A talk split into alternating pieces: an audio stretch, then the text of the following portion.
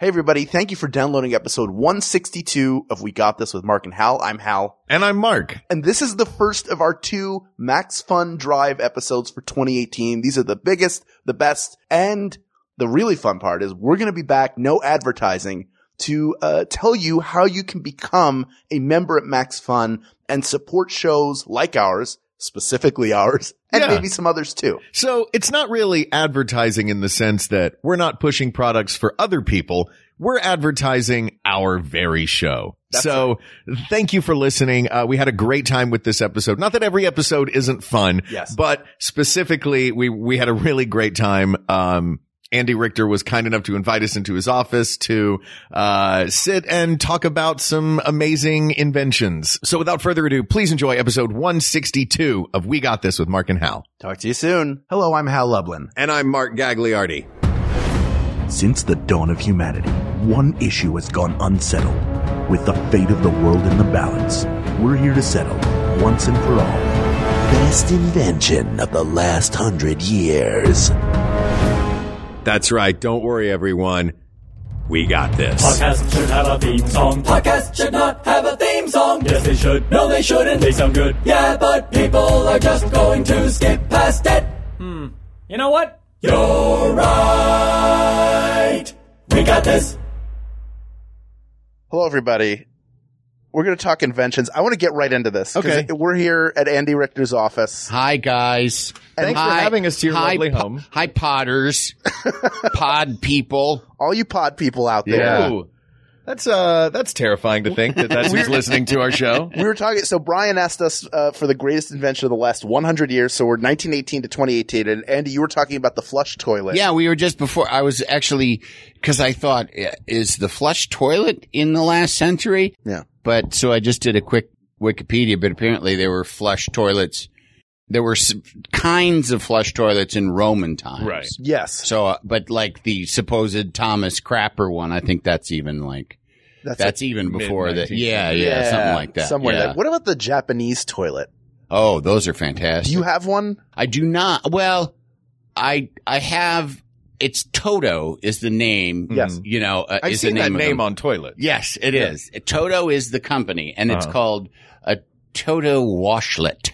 Is the one with the bidet built in. Yeah. And, we have a dual flush toilet. Like the eco-friendly. Yeah, exactly. We changed, when we moved in our house, we changed all the toilets to the, you know, pee and poo button, toilets because they're such big water savers. Yeah. And, but we want to redo our bathroom. Like our bathroom is still left over from the previous person who was a lovely person, but designed a stupid bathroom. It was like the stupid. And in fact, I just like, we had this really nice big shower. That's a steam shower. Yeah. That like, I didn't even realize we bought the house and then I had a contractor in doing things, and he goes like, "Oh, you got a steam shower." I was like, "We what?" I don't even know. At this moment, I do not know what a steam shower is. We have a shower. It's like, you know, with a glass door, right? And there's a button on the wall, and you push it, and you come back in 10 minutes, and it's a steam room. Ooh. Your little shower is like a steam room. It makes all these sort of medieval noises.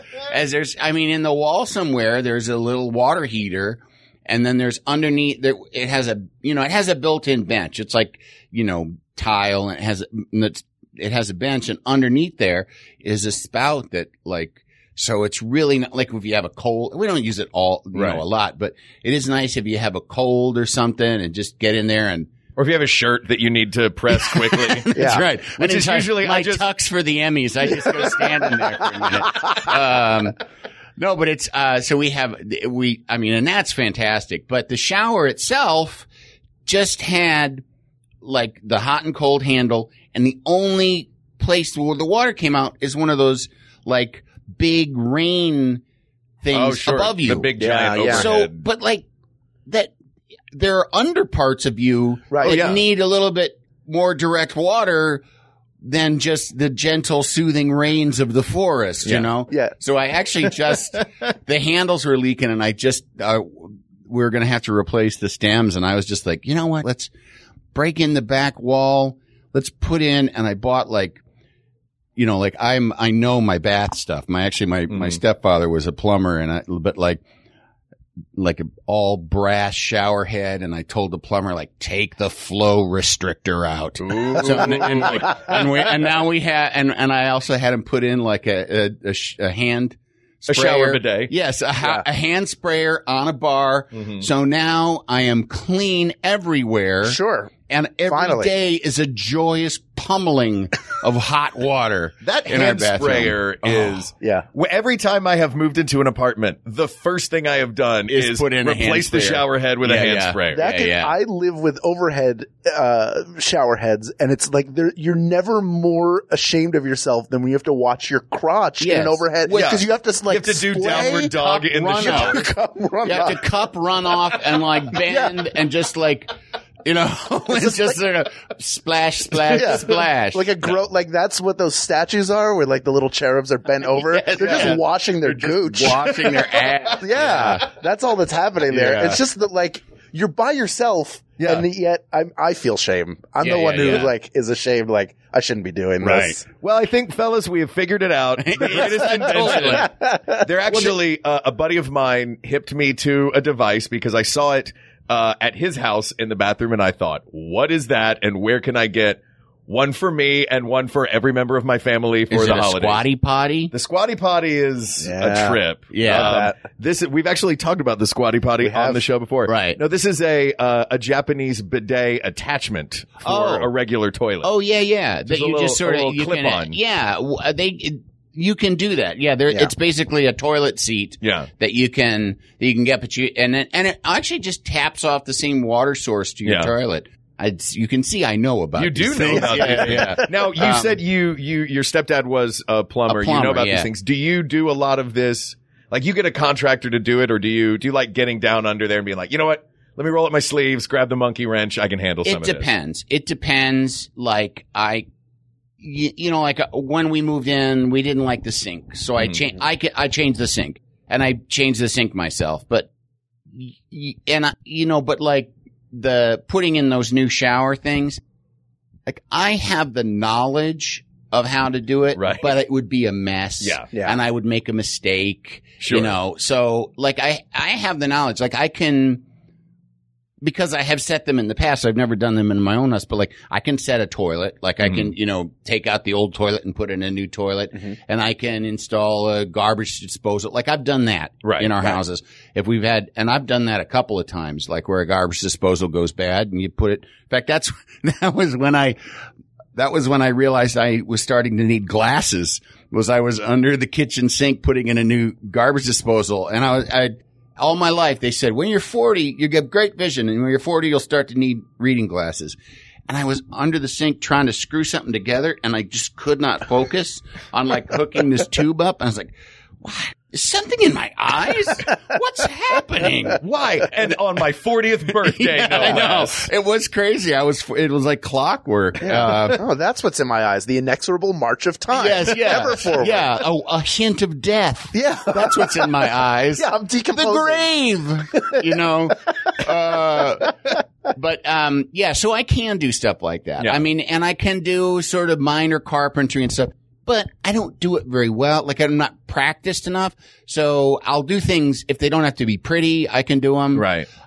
Or like I say, simple kind of, and I even like some electrical stuff, but like plumbing's easy because it's water. Like water won't kill you, but electricity will kill you. Oh yeah. So, I've had to try to do some electrical things on my apartment and, shocked myself, fell off a ladder when I shocked like everything that you can imagine happening. Like Goofy. Exactly. Yeah. This is how to electricity is the. Right. With your hair all smoking and sticking out. You know, I mean, like I can, you know, change a ceiling fixture, you know, like I can, that kind of thing. But sure.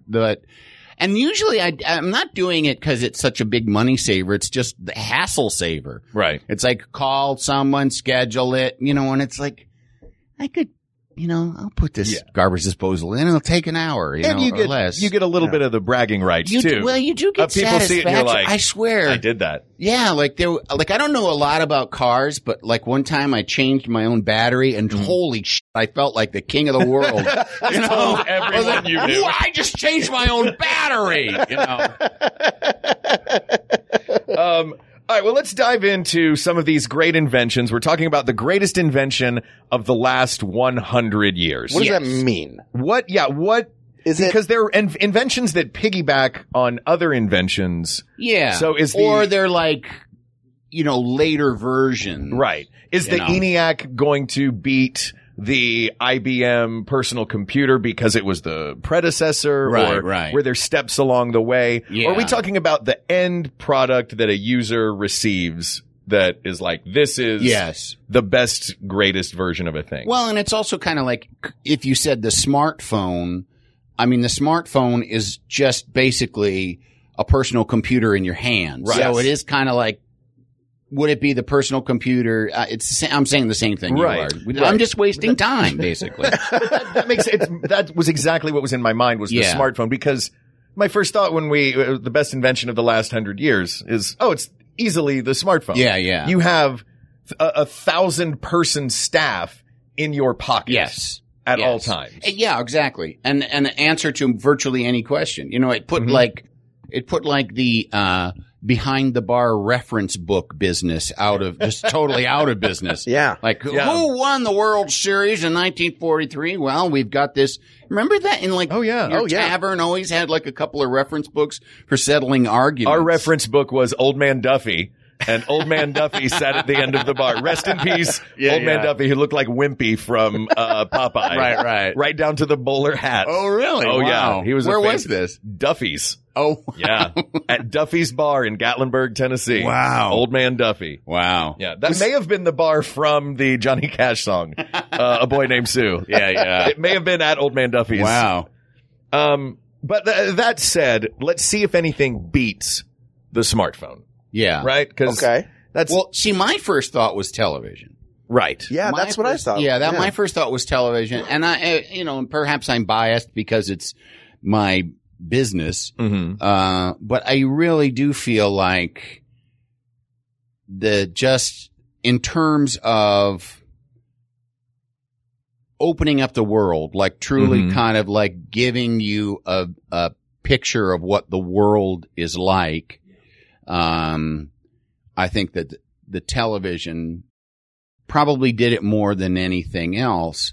But even like the television is sort of just an extension of motion pictures, you know, like in a way, because like in the way that motion pictures, even, you know, like the early ones, you think about like early documentaries, you know, like Man of Erin or something like that. Nobody knew what the world was like if they hadn't been there other than like etchings and descriptions. Right. But, or, you know, if you lived in Kansas, you didn't know what an elephant really looked like. And then you could go and see an elephant on film, you know,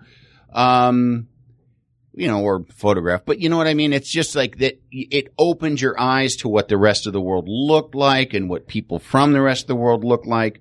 And I think then, you know, that television just did that kind of in a different way. Well, the thing that television, a more personal, immediate way. Yeah, that's the thing, is it brought it into your home. It brought all of these things, and frequently live. Yes.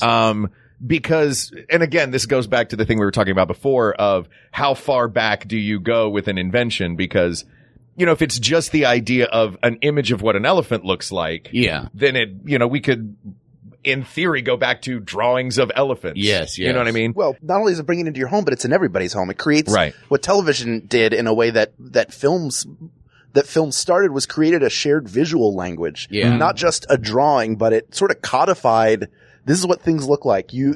Basic premises that had gone through theater, going all the way back to the ancient Greeks. All of a sudden, everybody could identify them the same in a country and then around the world. And that's what inventions do one of two things. They either solve a problem or they figure out a way to bring people closer together. And that feels like that's the way inventions go now as a general trend. Right. It's bringing people together. Yeah, because we're a global – whether everybody likes it or not, we're a global community. Right. The internet brings us together. Films bring us together. Television brings us together. So it would make sense that one of those inventions would – one of the best invention would fall into that group. Or it could be potato gloves, because those things are incredible. Have you seen potato gloves? No, I don't even know what that is. Potato gloves are rubber gloves that you put on your hand. By the way, when we had this episode in mind, the first thing Hal texted me was like, "Let's do best invention." Oh, it's potato gloves. Yeah, and I did not bother looking it up for this very moment. Listen, right. If you like magic, have I got a trick for you?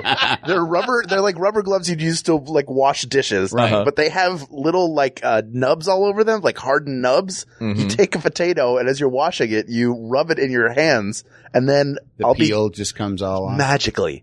Wow. In theory, in a commercial it does. When you actually have them, you get a half-peeled potato, and you're real frustrated because you feel like it's your fault. Did you buy them off of television? They were a gift when Jennifer and I got married. That somebody got us potato gloves. To that family member who's listening right now who got you the potato gloves, you're a jerk. Yeah. Or just really cheap. Yeah. I mean, for Christ's sake. Yeah. Was that on your registry? Here's some nitrile gloves. I scanned 4 pairs of potato gloves. We'd like these dishes and potato gloves. Pocket fisherman. And, and a crock pot. Yeah. My wife has to have Mr. Microphone or... It's just it's an all Ron Popeil wedding registry. It's all as seen on TV things. Those are the worst. And forget it. Is anything that is as seen on TV even close to being a great invention? Not as great as the invention that is in the title, as seen on TV. We've been talking a lot about, even in talking about every other thing, television keeps coming up. Yeah. I think honestly, and I've even tweeted about this, Flex Seal and Flex Glue, and I've used Flex Seal. It's fucking amazing. It works. The stuff, the dude where he inside the pool, he slaps the thing on the... Yeah, that's the one that blows my mind, is the Flex Glue, a little piece of corner tile is missing out of a jacuzzi.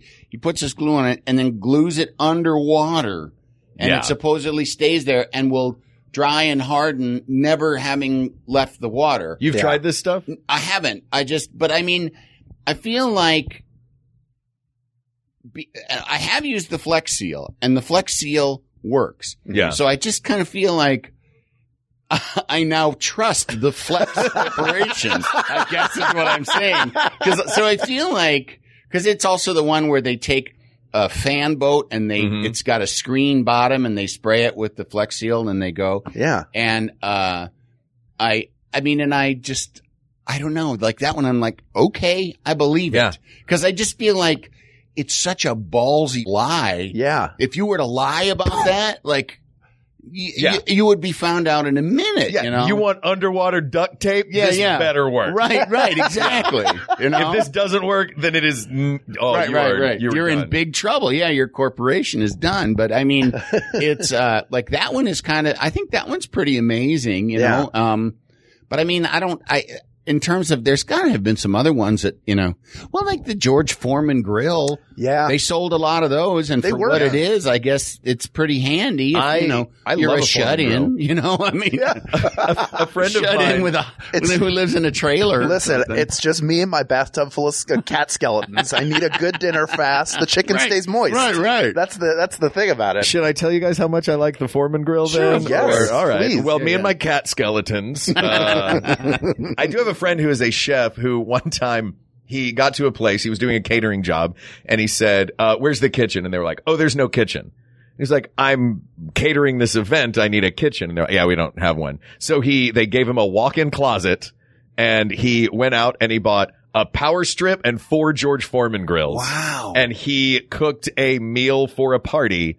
I guess they assumed he would show up with hot food in trays all ready to go. Oh, right? Wow. And that's a very serious miscommunication. Yeah, right? Wow. You know. Yeah. What are we having? Chicken. But those are raw. Yeah, chicken tartare.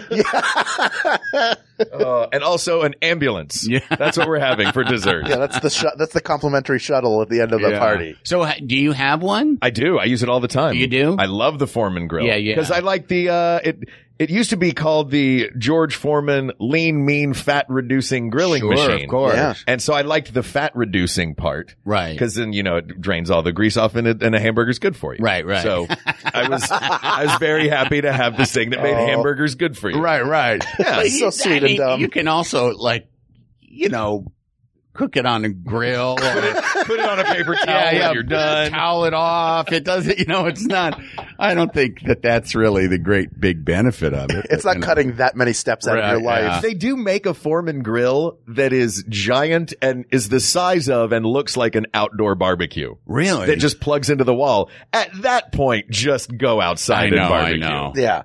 I guess, yeah. Or I don't know, maybe it's like, I guess, or cookouts or something? I don't know. Or tailgating. If you gotta just have it in your... Or, you know, like a baby pig. Like you just find one by the side of the road. If you want to just do... Yeah, yeah. Well, like stray baby pig. Yeah.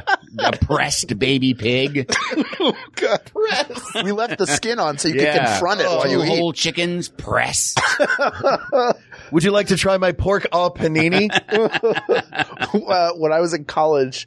I saw an ad. It was like an infomercial for some mop that it was not called the P90X. I know that's a workout system, but it was something similar to that. It was like an orange spongy squeegee and you would lift a handle to squeeze out the water. And it was super absorbent. On rollers or something. So, yeah. So I got that thinking like, this is going to change my life. Mm-hmm. I did not go out much in college. Yeah. And not only did it not work, I'm pretty sure it made everything dirtier. Like immediately it just smeared it all over. Yeah. And it's college mess. So it's a lot of different hairs from all the roommates on the kitchen floor. Yeah. It was too much reality. It was like the worst. That is the worst invention of the last 100 years. That's why you got to get the Swiffer, man. The Swiffer's a pretty great invention.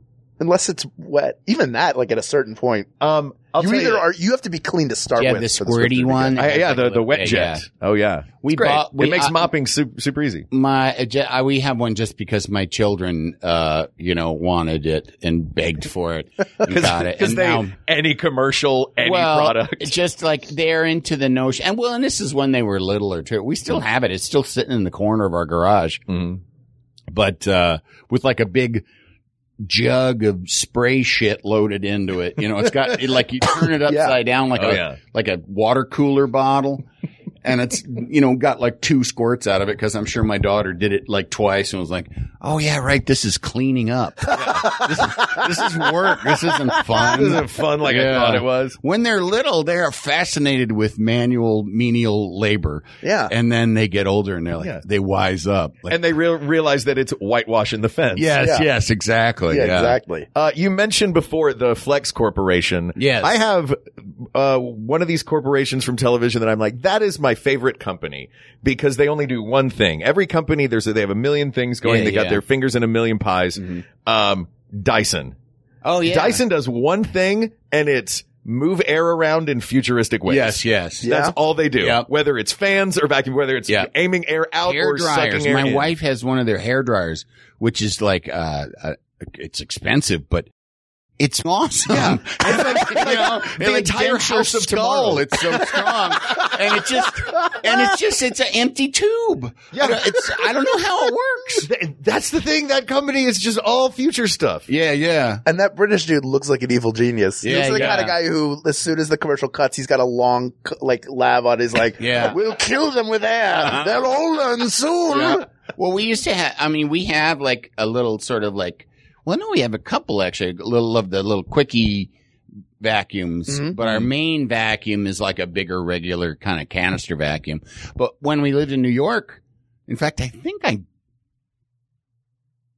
I got it in an Emmy. I hosted the technical Emmys on stage, not in the back.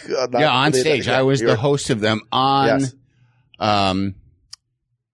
Sunday, September 9th of 2001. Because I don't know if you remember, but when 9/11 happened, the Emmys were supposed to be that weekend, and I think they pushed them back a couple weeks.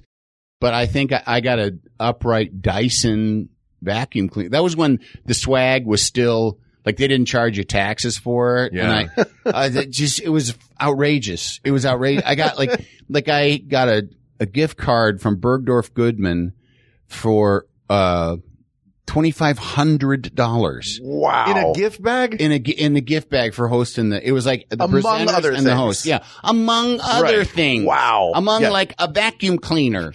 A Dyson upright vacuum cleaner, which at the time was like $700. I was just like, oh man, I host these every year. Wow. Yeah.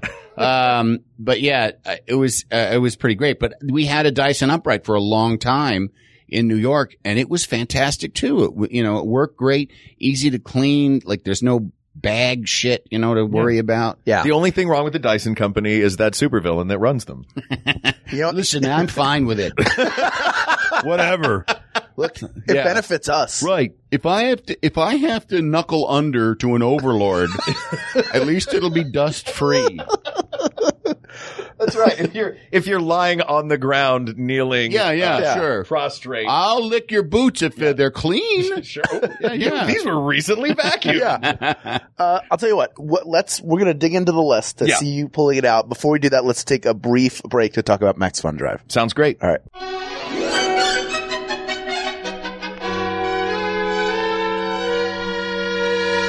All right, this is the time of year. This is a very special time of year, my favorite time of year. Yeah, your favorite time of year? Yeah. This is when I decorate my house for Max Fun Drive. Yeah. I hang up my Max Fun lights. Yeah. I hang up my Max Fun tree and my Max Fun wreath. Yeah. I bake Max Fun cookies. Oh. I watch all of those great Max Fun specials on the Hallmark Channel. Sure. I like to put on my Max Fun sweater and then go out and sing Max Fun carols door to door. And this is what I sing.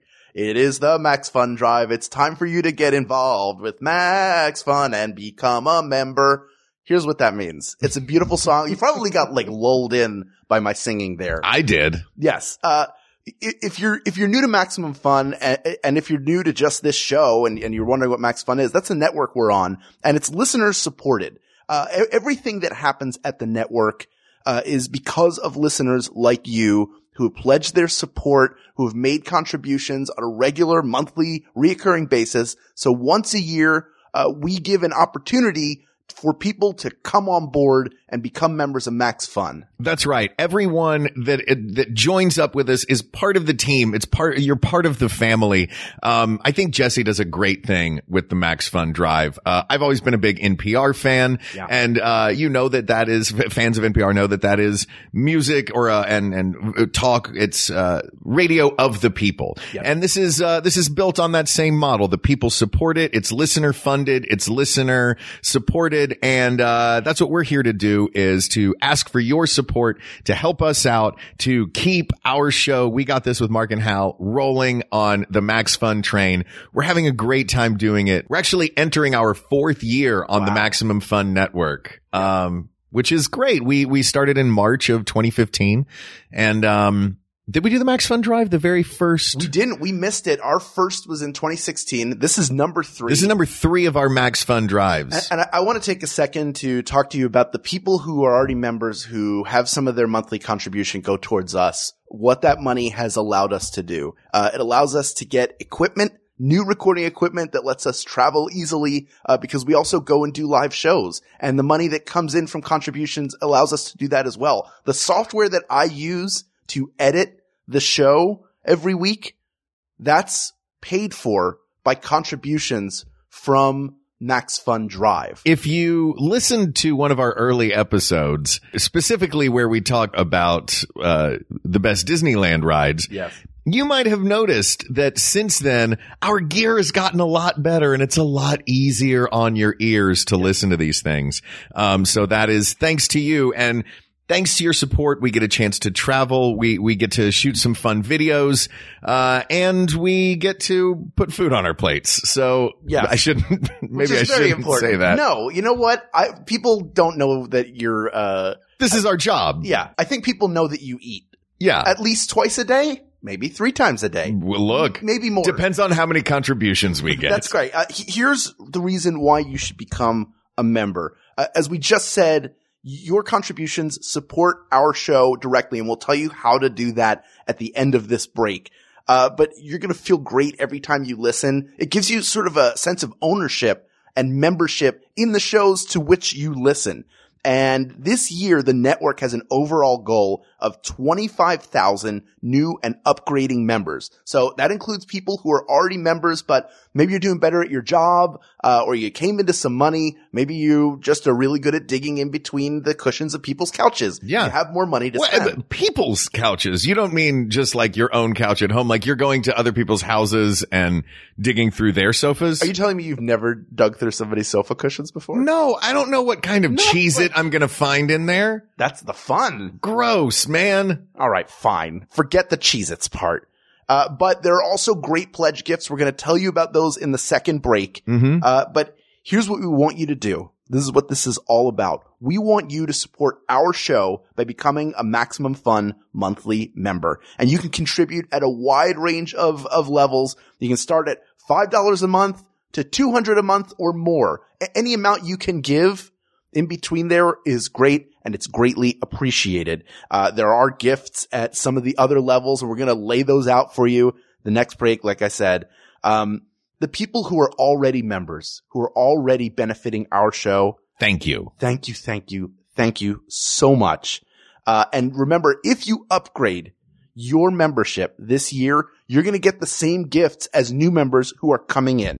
So here's how you do it. We're going to get down to it right now. All right. Go to MaximumFun.org/donate.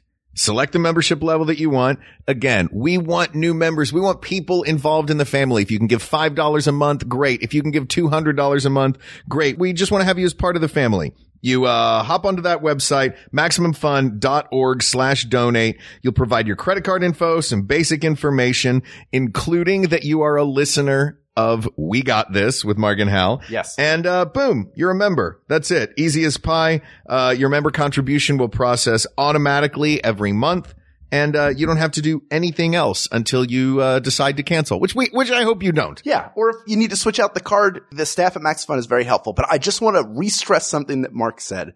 The part where you select the shows you listen to, that's how Maximum Fun knows where your donation needs to be routed. And how they know who you're listening to on the network. Exactly. So now is the time to do it. We've told you about it. Pause. We'll be here. Andy will be here. And go set it up now. It only takes like 2 minutes max. And then come on back and we'll give you the rest of this episode of We Got This. But do it while it's fresh in your mind, while you're thinking about it. Don't save it for later because that's the easiest way to forget. Unless you're driving.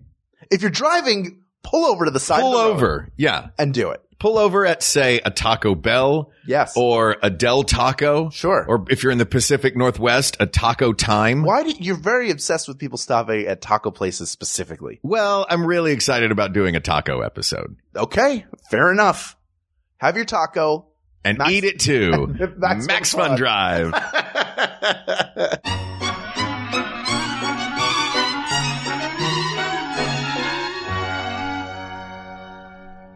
All right, Mark, what do we got on the list? All right, so I've got this list put together by our wonderful researcher, Kate McManus, in front of me. And really, at this point, it feels like what's going to beat our front runners that we've already been talking about, which is the television, the smartphone, and Flex Seal and the Squatty Potty. Right. Is that the full list so far? Yeah. I think so, yeah.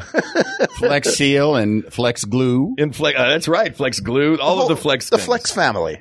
I'm looking at the list here. There's some pretty good ones, like Prozac. You know, just antidepressants in general, I think, are a pretty fantastic invention. You Absolutely. Know? Yes. Yeah, yeah. I mean, agree with that. You know, there's people. I've been on antidepressant medication for a million years, and there's still people who will, when I talk about it, will be like, well, do you think you're going to be on them forever? Which is like, if I was diabetic, would you say like, are you still going to rely on those insulin shots your whole life? Like, yeah. Like what, you know, so I mean, I think there have been a lifesaver in my life. There's a lot of medical, things on here. The pill being one of the, that's a huge one for women. Yeah. Yeah. And you know what? Every time it's not just the fact, like, and it's something that needs to be reiterated over and over and over. You know, issues of birth control for women. It's not just like, oh, I'm not going to have a baby. It's like, it's complete economic, you know, the birth control is economic freedom to women. Yeah. Lack of birth control is economic prison, you know, that they can get trapped into. Yeah. So yeah, that's huge, especially for women. There's a lot of things on here that aren't necessarily power medicine. Steering, that I don't think it should be. Like, really, who would ever say power steering? You know, like, oh, listen. Well, there's the television. Yeah. There's the polio vaccine. I can steer one-handed now. Yeah. You know what? Who needs a pacemaker from 1960 when in 1968 Post-it notes were invented? Yeah, Post-it notes. She must have just put that in when, you know. It's just a list. She's got to pad the list out. We don't need to figure out the genetic code when there are waffle-soled running shoes.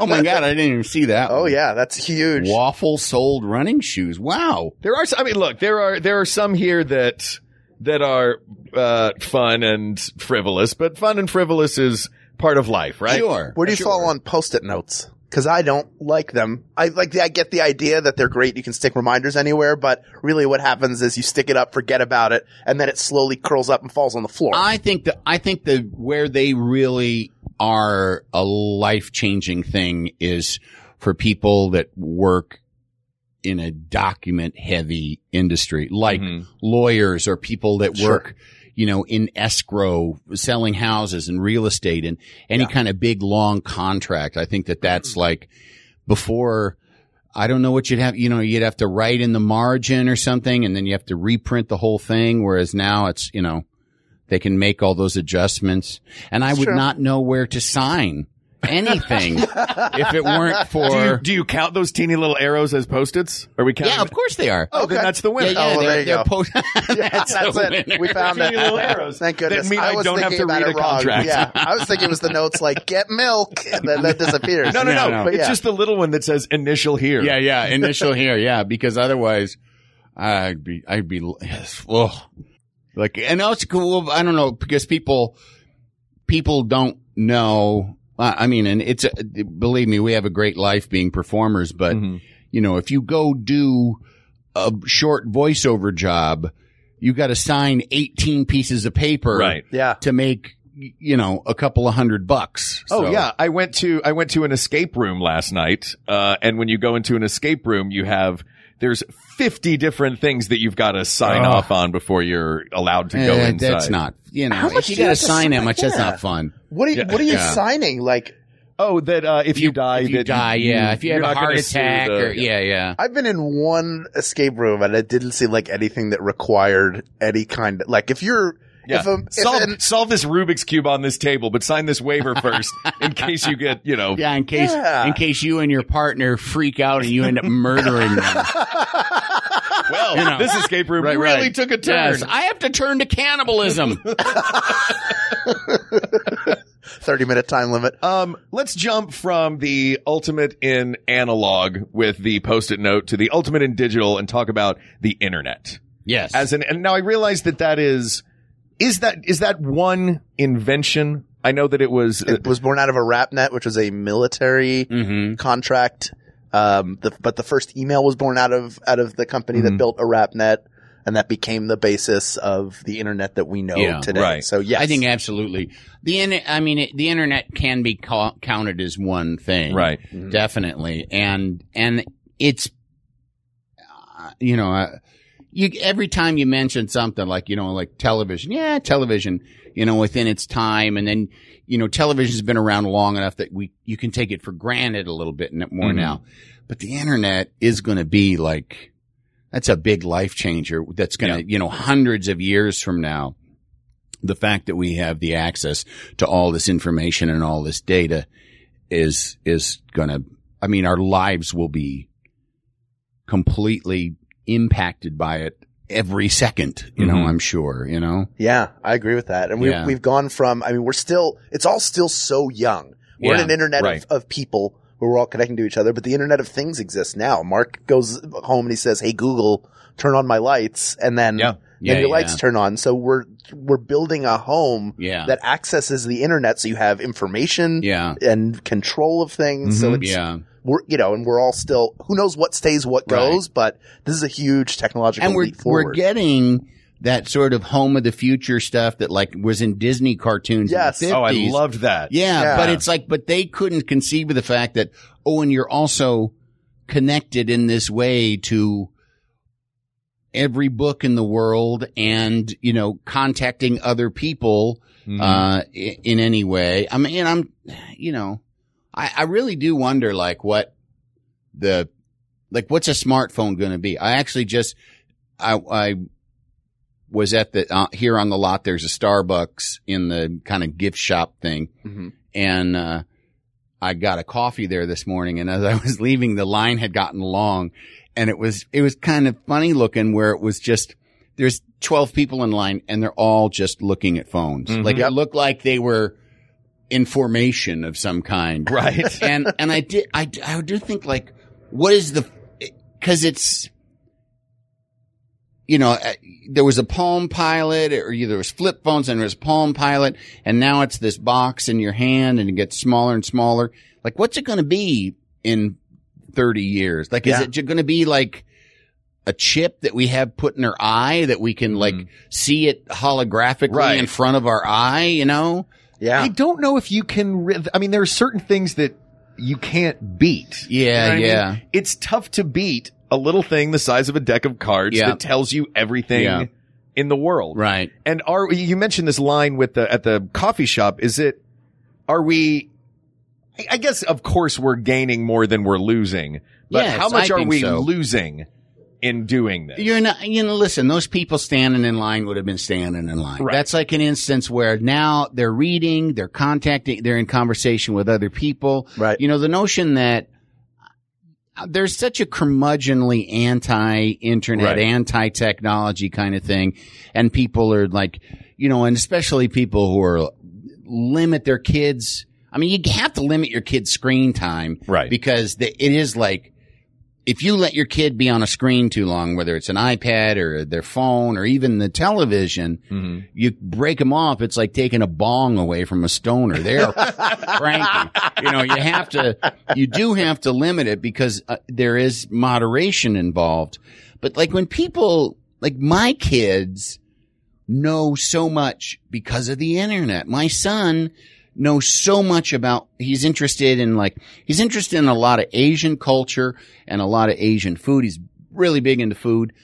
He'll come out and like wing some kind of cold Thai soup that he just found on the internet. They just found on the internet. And he just kind of like remembers sort of what the ingredients are and comes out and it's fantastic. And it's like, that's not a kid being isolated. That's a kid being like expanded in a way that's that he never would have been expanded before, you know? Absolutely.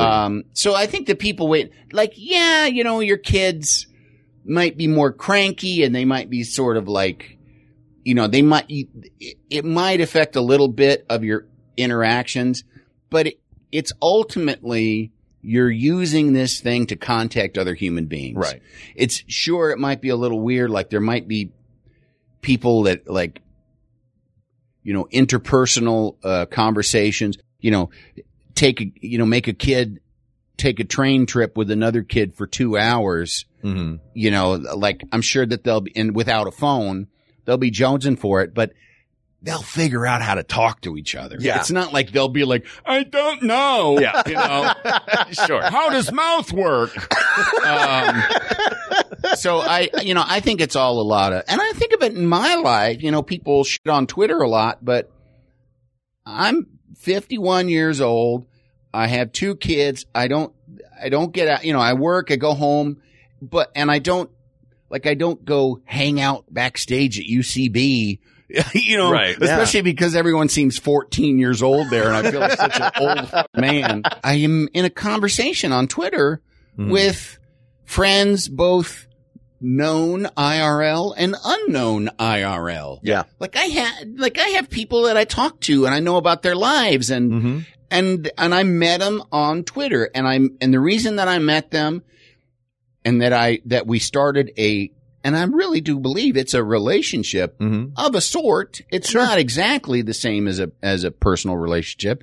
I mean, it's a personal, but the IRL. A physical relationship. Yeah. Is because there's this format and that in which you get little sharp,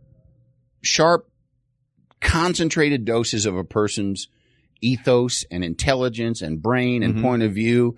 And they, you know, and you get to know them and you're like, oh, that's funny. And that's funny in a way that I relate to. That person is one of my people. Right. You know, and so, yeah, I'll follow you. Twitter is wonderful for that. I think it's fantastic, you know. I mean, yeah, there's a lot of assholes, but I mean, there's a lot of jerks on the bus, too. Yeah. It's like, you know. You don't have to talk to them. It's everywhere. Yeah. And, I was talking before, it's a global community now. The idea, and now in 2018, we're finally past where we were 10 years ago. The idea of, like, friends on the internet. Those aren't real friends. Of course they are. Of course they are. The reason why you were only friends with people who live near you is because those are the only people you knew. Absolutely. Now, and like you said, you can connect with people anywhere. Choosier. Sarah and I also have friends who have transitioned from being virtual friends to being like really important actual friends. Yeah. Yeah. You know? Of course, mostly it's people that live here, you know, but we even have, you know, there's friends we have in New York, and we'll meet, you know. We'll go to New York and, yeah, let's meet and have a drink. Or I have a lot of friends, I mean, doing this show and having access to tickets to this show. I met a lot of people that I'm friends with on Twitter, because I'll say, you know, come hang out at the Conan show and come see this. So, yeah, I think like the internet, that's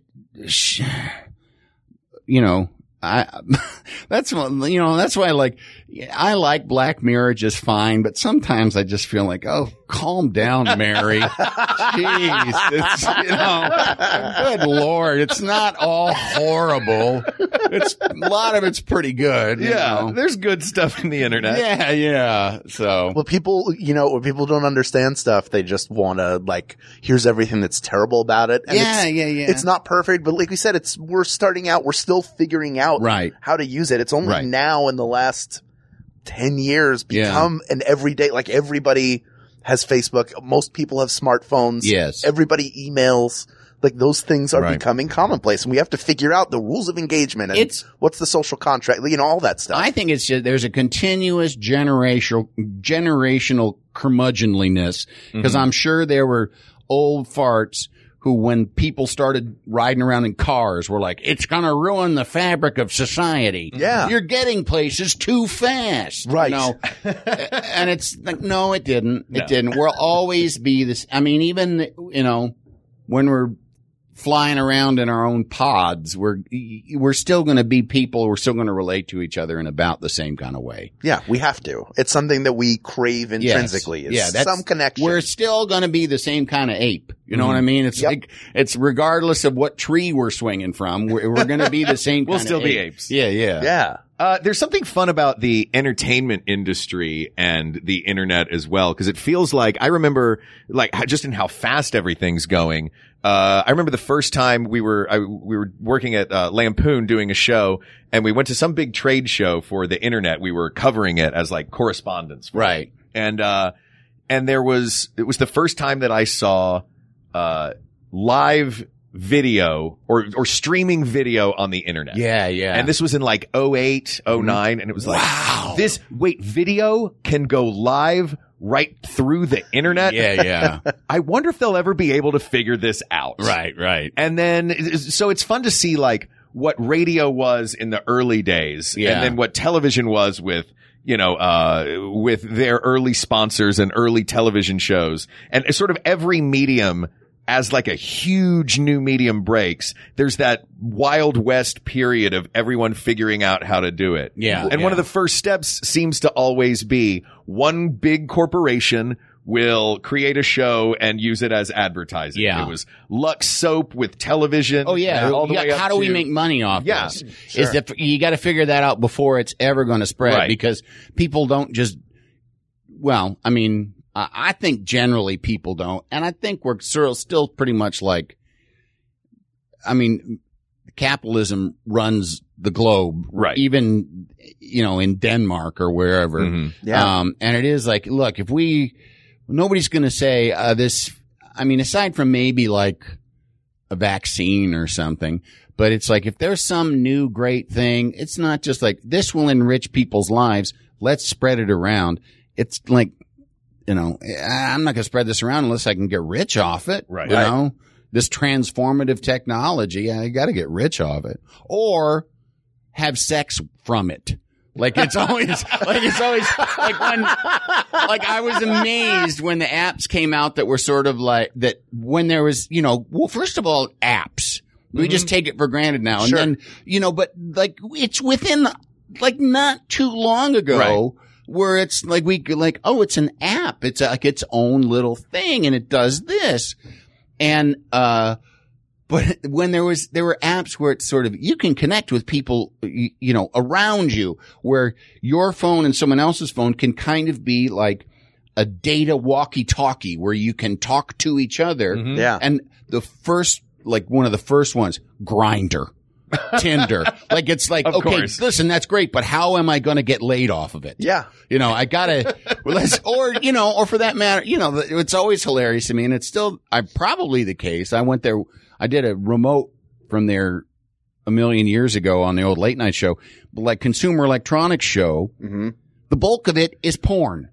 Like it's, it's like really, like truly like on the convention floor. It's in a separate, it wasn't a separate thing. Like when I was there was the convention is in one little room. Yes. And then there's the annex, which is the actual convention center. There's the legit, the quote unquote legit stuff is in one room and all the new technology. And at this time it was in the Aladdin. It was in like the back of the, which is really shabby, but you know, it was as big, if not bigger, just shabby. You know, it was like in a crappier and, you know, dirtier kind of place.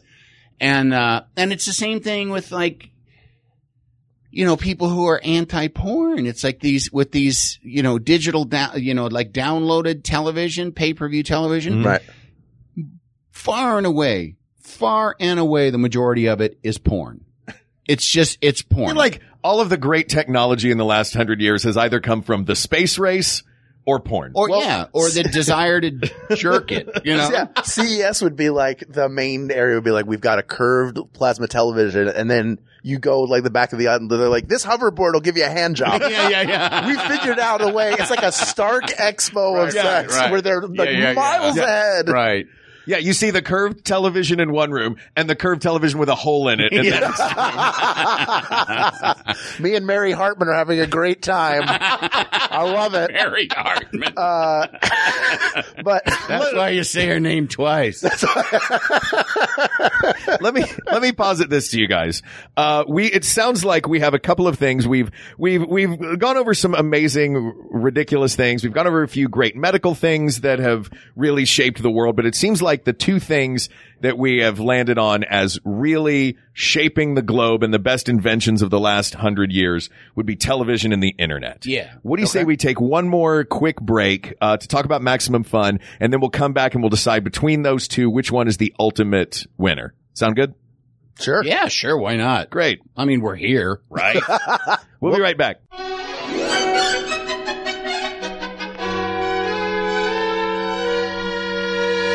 All right, we're back. Yes, if you're listening, we haven't really gone anywhere. No. We're recording this not at Andy's office right now, though. This is asynchronous to that. No, this is not synchronous to that. Fair enough. Good point.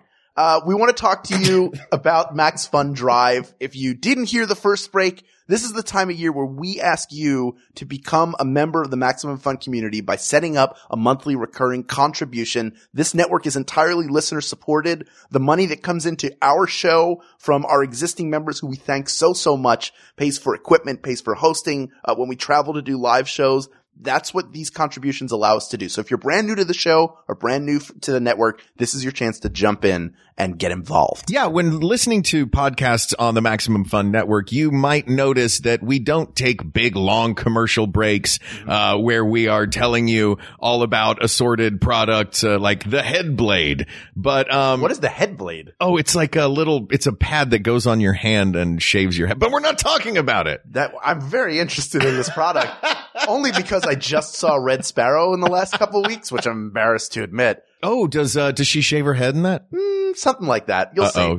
Does she get scalped? You'll see. Oh, I don't want to ruin it. You know what? I probably won't. Yeah, I'm just going to go see Black Panther again. That's what I had that thought sitting in the movie. I was like, let's just go watch Black Panther again. But because you know what Black Panther would do? What would Black Panther do? Black Panther would support the show. That's right. And set up that – because – you know, he could do it as little as $5 per month, or because Wakanda is very rich and resource rich. As we just found out, Wakanda has a lot of money. Yeah. What would Black Panther get if he joined Max Fun? And specifically, we got this at the $5 a month level. Well, he would get access to exclusive bonus content from every single show on the Max Fun Network. Every show has put together a special episode. And Black Panther would get to hear all those, including ours. Every show? Every single show. Wow. Yeah, all of them. What is We Got This offering as our bonus content show? If you want to know what it would be like if we conducted a clean slate live in a room full of children. Guess what? We did it. And guess what? It went off the rails pretty quickly. Immediately off of the Thomas the Tank Engine rails. It fell. Was gone. But those kids were in charge and they schooled us. Yes. Thank goodness. So let me ask another hypothetical question. Go ahead. Let's say I'm the king of Wakanda. Yes. Also known as the Black Panther. Yes. Black Panther. Yes. If I joined Max Fun at the $10 a month level and was a contributing member for We Got This with Mark and Hal, what would I receive? I'm glad you asked. Not only do you get what's at the $5 level, here's the great thing. As we go through these, you're going to get everything that came before. Mm-hmm. So Black Panther's rocking that bonus content. It's going right into his cat ears. Mm-hmm. So you can hear it. Does he have special earbuds inside that head? He's got to. We'll ask Tommy Hackey. He built the Oh, that's stems. Right. We'll ask him. And then at $10, he would get a Drive exclusive enamel pin designed by Megan Lynn Cott. There are brand new designs because we did pins last year as well. Mm-hmm. And Black Panther, we didn't know about Wakanda then. So now he's a member. He can get this year's pins. Our pin I love. It's a blue ribbon like you get at a county fair, and it says world class decision maker. And you know what? If you're the king of a super technologically advanced country, then you probably need to be a world-class decision maker. Exactly. And this is the kind of pin that will let the rest of the people of Wakanda know that Black Panther is a world-class decision maker. And in the same way, this is the type of blue ribbon pin that will let your friends and family know that you are a world-class decision maker, whether or not you are from Wakanda. Mark, let me turn this around now. Okay. Let's say I'm Prince T'Challa, now the king. Okay. Okay, I'm trying to peacefully rule and bring my country into the global scene. Finally. As Black Panther. Sure. What would I He spent a lot of that movie not wanting to do that. Yeah. Let's say I want to take some of that vibranium money I got lying around. Sure. And what I want to do is become a member at the $20 level. So I'm setting up a $20 recurring contribution. What do I get?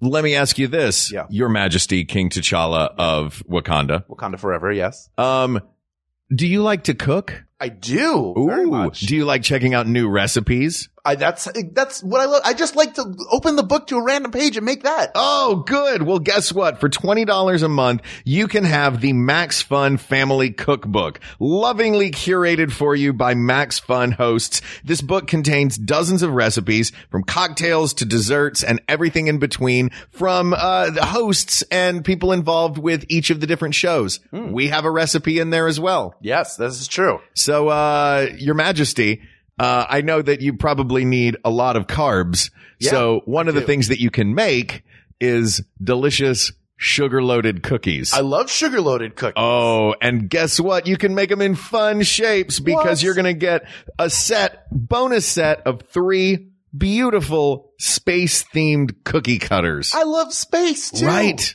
My goodness. This is a great time to be the king of Wakanda. I tell you what. Let me ask you this. Wait, hold on. You know, I always eat all the food I make. Mm-hmm. I don't like to put it away afterwards. You know why?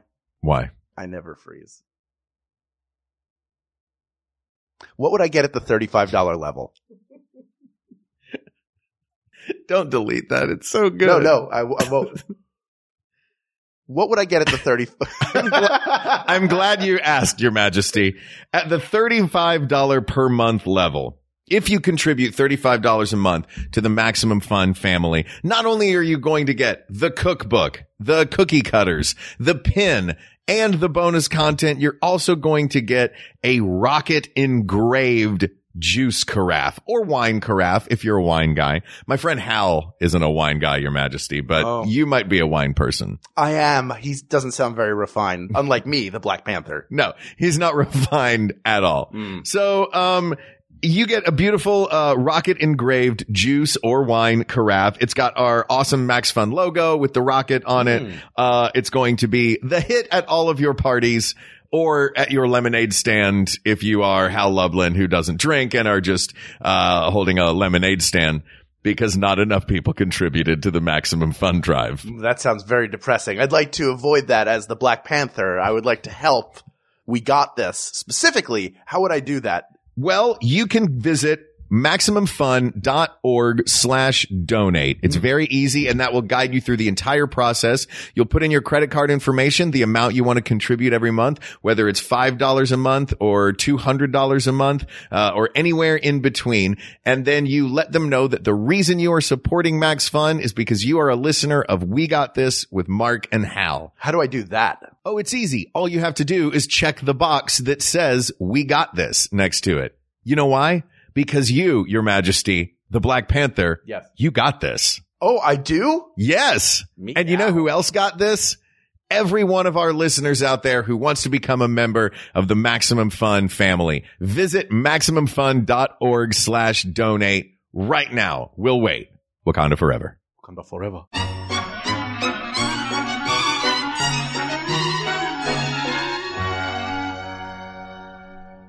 All right, we're back. All right, we have our two finalists for the greatest invention of the last 100 years. Television and the internet. Yeah. Whew. It's tough. It is tough. Yeah. I think it's the internet. I vote internet. Yeah, it made the internet made the conversation two ways. Yes, exactly. Television is a one-way thing. It turned a monologue into a dialogue. Right. Exactly. You can't add to the television, you know, whereas you can add television is just one-way data. You can add data to the internet and even, you know, you can make your own content if it's in terms of content, you know. I mean, it's what's transformed television. It's why nobody makes any money anymore, because instead of, you know, 4 or 5 conduits through which you get your visual filmed entertainment, there's a gazillion. Yeah. You know? Yeah. It's democratized the process of getting your content out to people. Yeah. And it even translates to television. So right now, as we're recording this, our good friend Jen Smedley, who we know from Second City LA, is 3 floors below us doing a table read for her television pilot. Oh yeah. Wow. That came from internet videos. Now they tour. Wow. They do this. Night Vale went from being a podcast to touring the world. They've got a television deal. You know, all these things are happening as a result of the internet. Crazy Ex-Girlfriend. Yeah. Yeah. And I mean, and some of the stuff that gets elevated is kind of like, well, okay, maybe go back to YouTube, you know. Right. Not everybody's ready. But like Crazy Ex-Girlfriend. Holy moly. It's wonderful. Holy moly. Yeah, come on. Bring it on. You know? I like that you say elevated, because I also still think of it that way. And likely that won't change, that something goes from the internet to television is getting elevated to a place where not only are there fewer outlets, it's not an unlimited Wild West, but also it turns off that two-way conversation part of it. It's like, okay, we've done this for a while where people were allowed to talk back. Right. Now's the version where it's coming at you. Yeah. Well, but it's still, in a larger sense, it's still a conversation. Right. Because believe me, the people, Rachel Bloom herself is very active online and doing periscopes and interacting with people. And and she has an ongoing conversation and gets input from people about the show. And I'm sure that there are people, every show has a person just going, they just say, look at what the internet says about us. Yeah. And that's their job, is to just, monitor that and then, put your own internet stuff out there.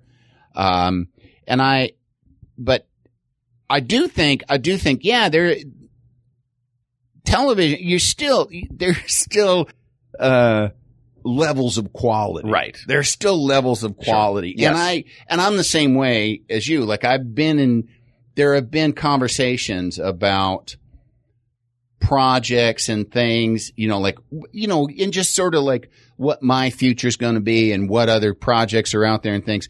And there have been some people that will say like, well, it doesn't just have to be television or streaming or something. I mean, there's a lot of, you could do some internet stuff and there's, and you can make some money off it. And there's still part of me that's like, how dare you? How dare you? Well, those internet, a lot of internet folks that want to be on television. Yeah. Oh, of course. We are some of them. Yeah, of course. Yeah.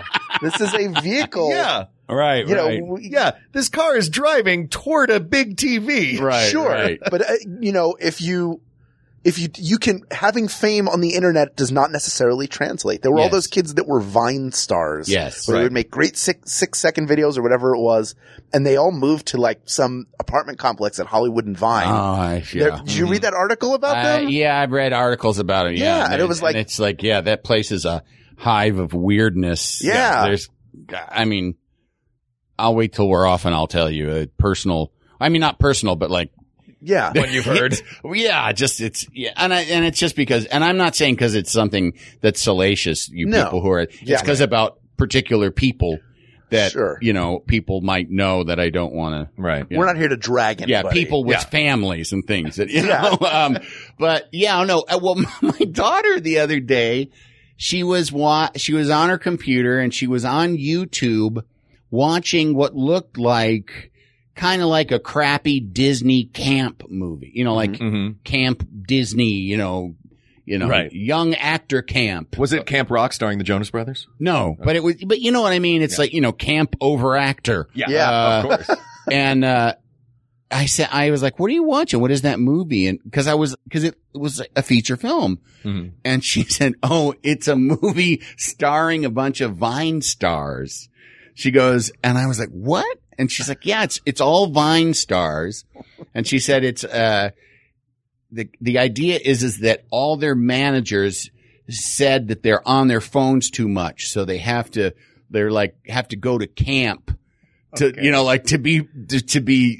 to abstain from being on screens or something. Oh, right? No. And I was just like, oh my goodness, Oh wow! And I didn't watch any of it, but I guarantee you it was horrible. Sure, that's the internet's version of The Day the Clown Cried. Yeah. It's gonna be locked up. She's also watched on television because they're on Netflix or somewhere, like movies for kids that star YouTube stars, like that, where they, low budget kind of. And wow, I mean, kids' movies can already be sort of trying and grading, but this one was, it is like, I still like that,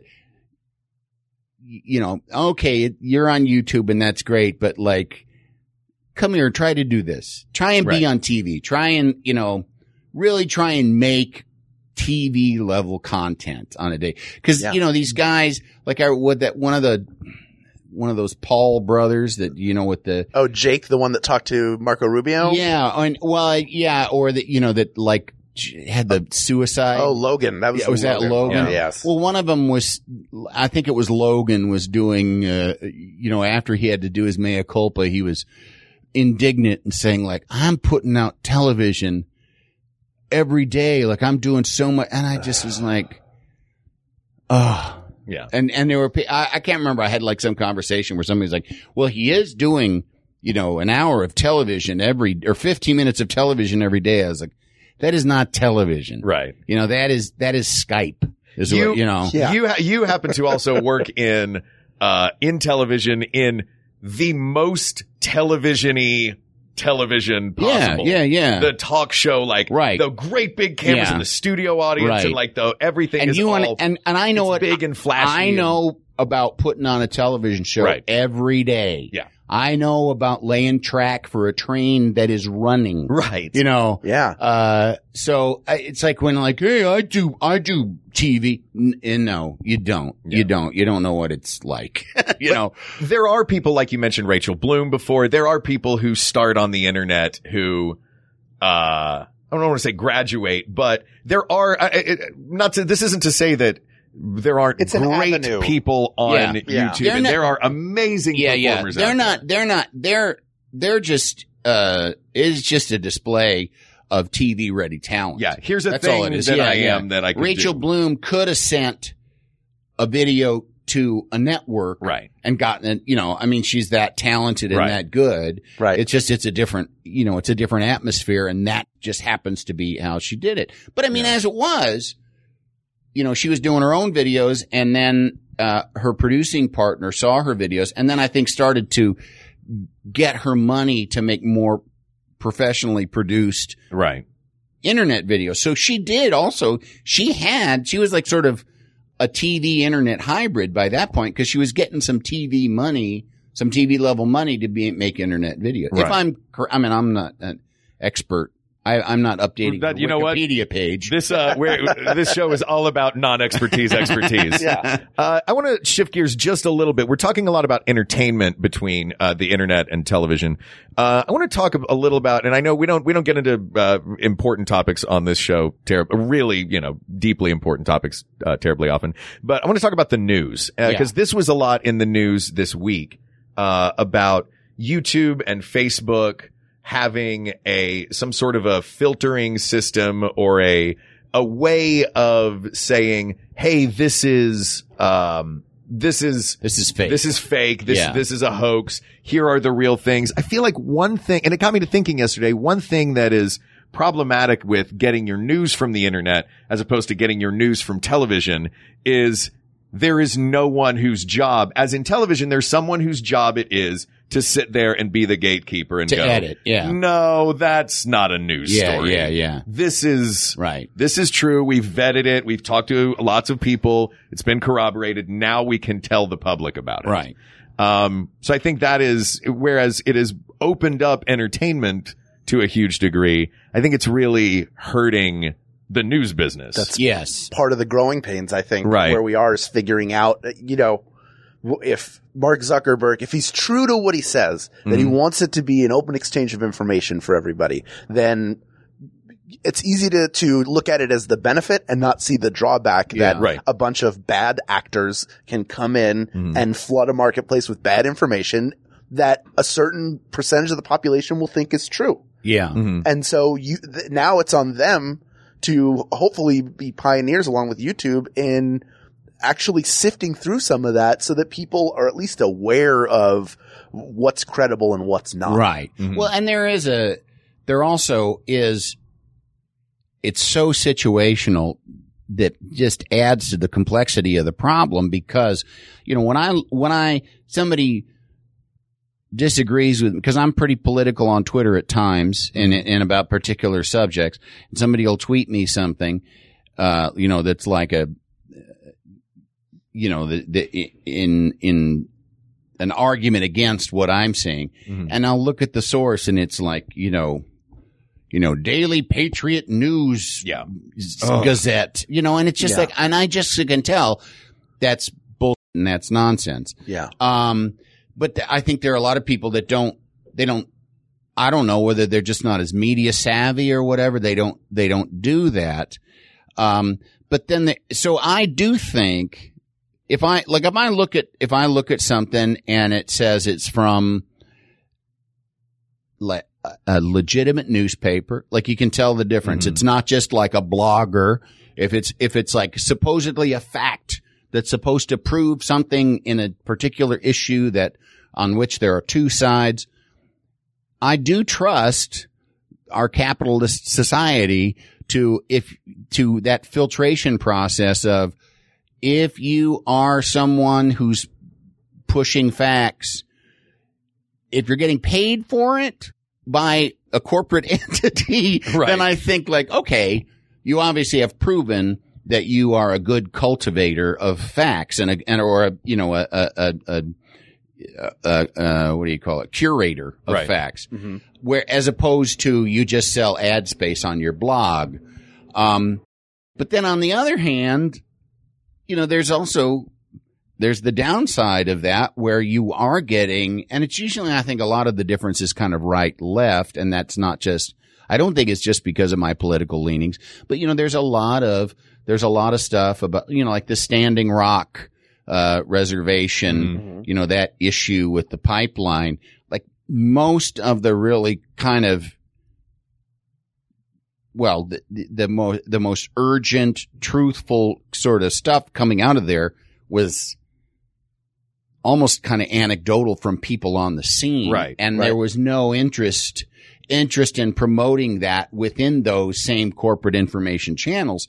So you do have a case where because you can't just say, oh, that sort of more publicly grassroots sourced information news mm-hmm. is nonsense. It's right. like sometimes it is, and then sometimes right. it isn't. You know. Well, I think the difference in that is you're trading.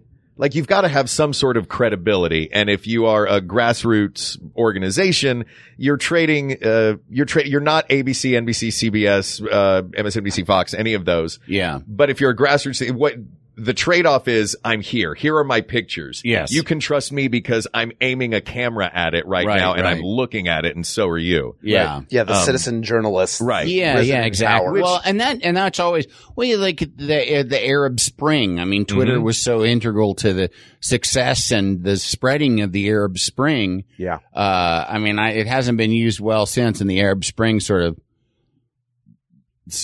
you know.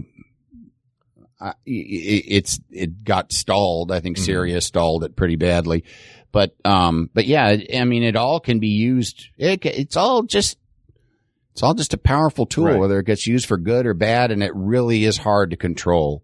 But I do have faith that like 20 years from now, we're not just going to be flooded with nonsense. Yeah. I do think we're going to have some sense of what's real and what's fake, mm. or we'll be burned to a crisp. You know, either way, it'll be over. Yeah, the planet will be like one of your, you know, gloved potatoes, just stripped of all life. Speaking of potato gloves, I think we have the greatest invention of all time. Yes. I think we're all as wonderful as television is, and as off the rails as we went a bit of like, here's why television is better than the internet. Yeah. Yes. Yeah. It does feel like what it comes down to is the global spread of ideas, even mentioning the Arab Spring. I mean, the internet topples tyranny. Yeah, Or it can. Yes. Yeah. This guitar fights fascists. What was it that Woody Guthrie's guitar said? Yeah. So if we're all in agreement, Hal, would you please? People of the world, this is a podcast. Do you think we weren't going to pick the internet? Just that alone. The internet allowed us to come to the Warner Brothers lot, hang out with Andy for an hour, right. chat about inventions. Yes. But this is like, look past the trolls, the bullying, the negative things, and look at what the internet Nazis. Has done. The Nazis. Yeah. Look past them for just a second, but keep them in the corner of your eye because they're sneaky. I have family members that aren't here anymore because of their predecessors, but the internet does a lot of great things. That's what it's true. No, come on. The internet does a lot of great things. It's created a global society. It's connected us to one another, and if we can focus on and build that, and as we learn and develop, the world is going to get closer to Star Trek than Idiocracy. It has to. There's too much information available for us to go back. Yeah. So like it or not, the best invention of the last 100 years is the internet, asked and answered. Yeah. Andy Richter. Yeah. Thank you. Thanks, guys. Coming on the show, for having us into your office. It was a good convo. Yeah. Is there anything you want to promote in particular? You want people to go look at, listen to, anything? The floor is yours. No. Stay off. Conan show. It's on TBS, apparently. Which is a website, right? No, yeah. It's our band is called Basic Cable Band. Uh-huh. And the notion of basic cable still like kids don't understand it. They don't know what I will still say, and in fact, I think somebody it was the first time I said it was, I was saying I was watching, I was watching 3:10 to Yuma on cable. And somebody made fun, put in air quote, or in quotes, on cable. And I'm like, I still do talk like an old, cause you, when you say. We had an analog childhood and a digital adulthood. It's cause to me that also means I happened upon this feature film. I didn't make a point to sit and watch the whole thing, so it's and I don't want, on a pay channel. But now it is just you need to say I was watching it on TV. Yeah. Or not. I feel like it's you can get it. Jesus Christ. You can pretty soon you're going to be getting it, on your tongue. You're going to be getting movies, Can't wait for that Willy Wonka. Yeah. I can taste Klinger. Boom. Well, thank you so much for being here. Thank you, guys. Thanks to Brian for the topic. This topic is closed, but there are many more to discuss. So please reach out to us on Twitter at We Got This Tweets. Check out the Maximum Fun subreddit or email us at WeGotThisPodcast@gmail.com or come to Facebook.com/groups/ We Got This Podcast. Thank you to producer Ken Plume, researcher Kate McManus, graphic designer Uri Kelman, and QA engineer Jen Alba. And thanks, of course, to our musicians, Jonathan Dinerstein and Mike Furman, for our score and theme song, respectively. And thanks to you, our listeners. Without you, we would not have come to Stage 15 at Warner Brothers, where they shot Goonies, you guys. Yeah. Right? Some of Goonies. Yeah, the pirate ship was next door in 16. Yeah. So cool. Yeah. So thanks for listening to the show, as always. For Hal Lublin, I'm Mark Gagliardi. For Mark Gagliardi, I'm Hal Lublin. And don't worry, everybody. We got this. We got this. MaximumFun.org. Comedy and culture. Artist owned. Listener supported.